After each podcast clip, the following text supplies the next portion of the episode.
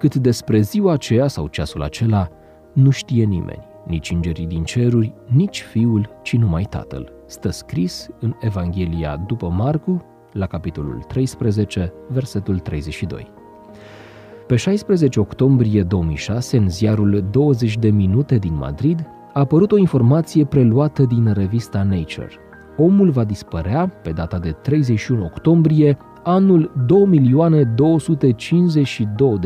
2.252.006. Oamenii de știință europeni au calculat că specia noastră va dispărea din cauza frigului, un decalaj al orbitei Pământului din cauza căruia planeta nu se va mai apropia de Soare suficient de mult, va provoca răcirea ei și extinția mamiferelor. Senzațional anunț și, bineînțeles, neverificabil. Cine va fi acolo la acea dată pentru a verifica? Dincolo de asta, știm că posibilitatea sfârșitului tuturor lucrurilor nu mai este mesajul grupurilor catastrofice, alarmiste și excentrice.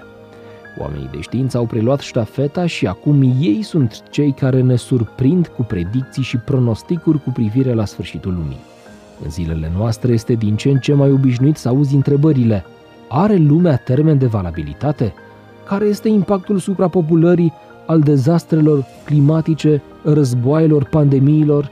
Oamenii de știință nu se pun de acord când este vorba despre exactitatea datelor și lansează cifre care ne lasă indiferenți, din motiv ce niciun om care trăiește acum nu va putea fi martorul predicțiilor lor.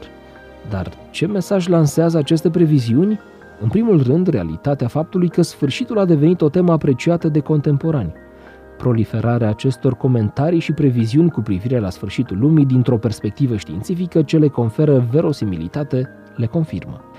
În al doilea rând, generalizarea temei. Explozia de declarații științifice și pseudoștiințifice a redus din influența mesajului creștin.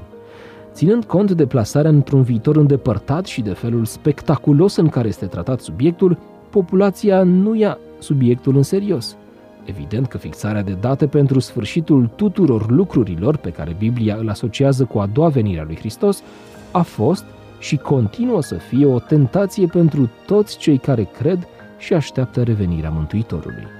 Dar este o tentație de care trebuie să ne ferim, pentru că ziua și ora nu sunt cunoscute de nimeni, în afară de Tatăl. Semnele venirii Domnului sunt tot mai evidente să continuăm să proclamăm revenirea sa și să arătăm lumii că singura speranță și mântuirea planetei se află în stabilirea împărăției lui Dumnezeu în această lume. Devoționalul audio de astăzi ți-a fost oferit de site-ul devoționale.ro. Îți mulțumim că ne urmărești!